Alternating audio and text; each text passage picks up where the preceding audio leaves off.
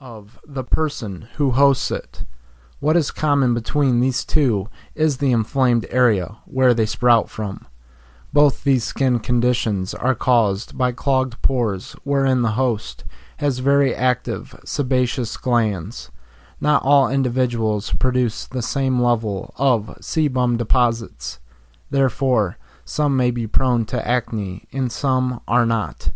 It shows that while the skin produces more sebum the more susceptibility it has towards other forms of skin impurities. Acne can leave scars that may hurt an individual emotionally. The longer it is treated, the deeper the scar could be. Now, while a few would start to heal, another batch of breakouts may appear in the foreground which provides a more painful experience towards the infected person. Treatment would sometimes come when the person who has this freakish condition shies away from people and to some degree avoids seeing a dermatologist. This is how emotional a good number of individuals feel towards this predicament. It's just a simple problem for others, but to those affected by acne, it is a huge minus to their personal appearance. It takes time to know the symptoms of acne before treatment starts as there are different symptoms, there are also various treatments involved. Symptoms of acne. Symptoms may vary from that of the other. It can be an inflammatory or non inflammatory lesion that may appear on the skin. The non inflammatory ones include comedones, known to us as blackheads or whiteheads. These are found on the hair follicle openings. These openings are blocked by oil, bacteria, and dead skin cells. Here's how to sort the comedones. Blackheads. These are dark in color and found on the surface of the skin. The dark appearance is due to the open follicles and being in contact with dirt or bacteria. Whiteheads.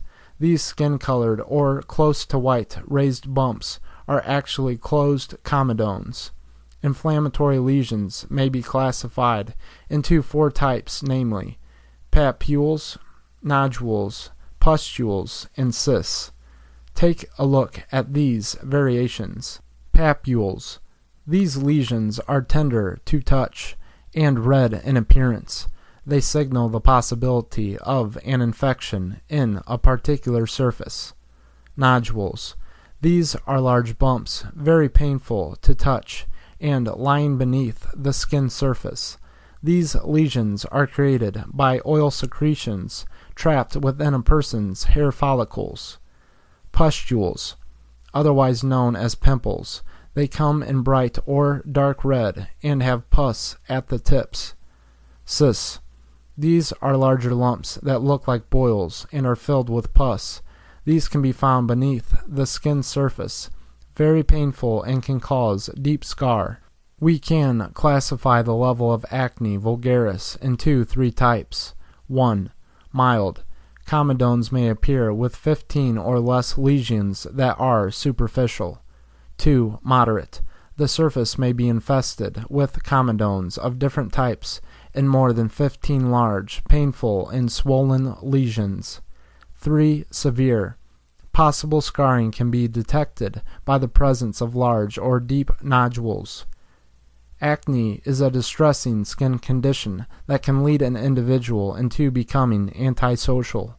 Nevertheless, if proper assessment of its causes is done, the problem is very easy to resolve. Causes of acne. Skin disorders, just like other ailments, may be caused by genetics and some environmental stressors. These factors consist of illness, exposure to some irritants, and allergens. So, if for some people a particularly inherited illness or disorder may not appear at birth or early in life, this can still be manifested several years after. Most skin conditions, like acne, may prompt an individual to develop it once the body's immune system weakens.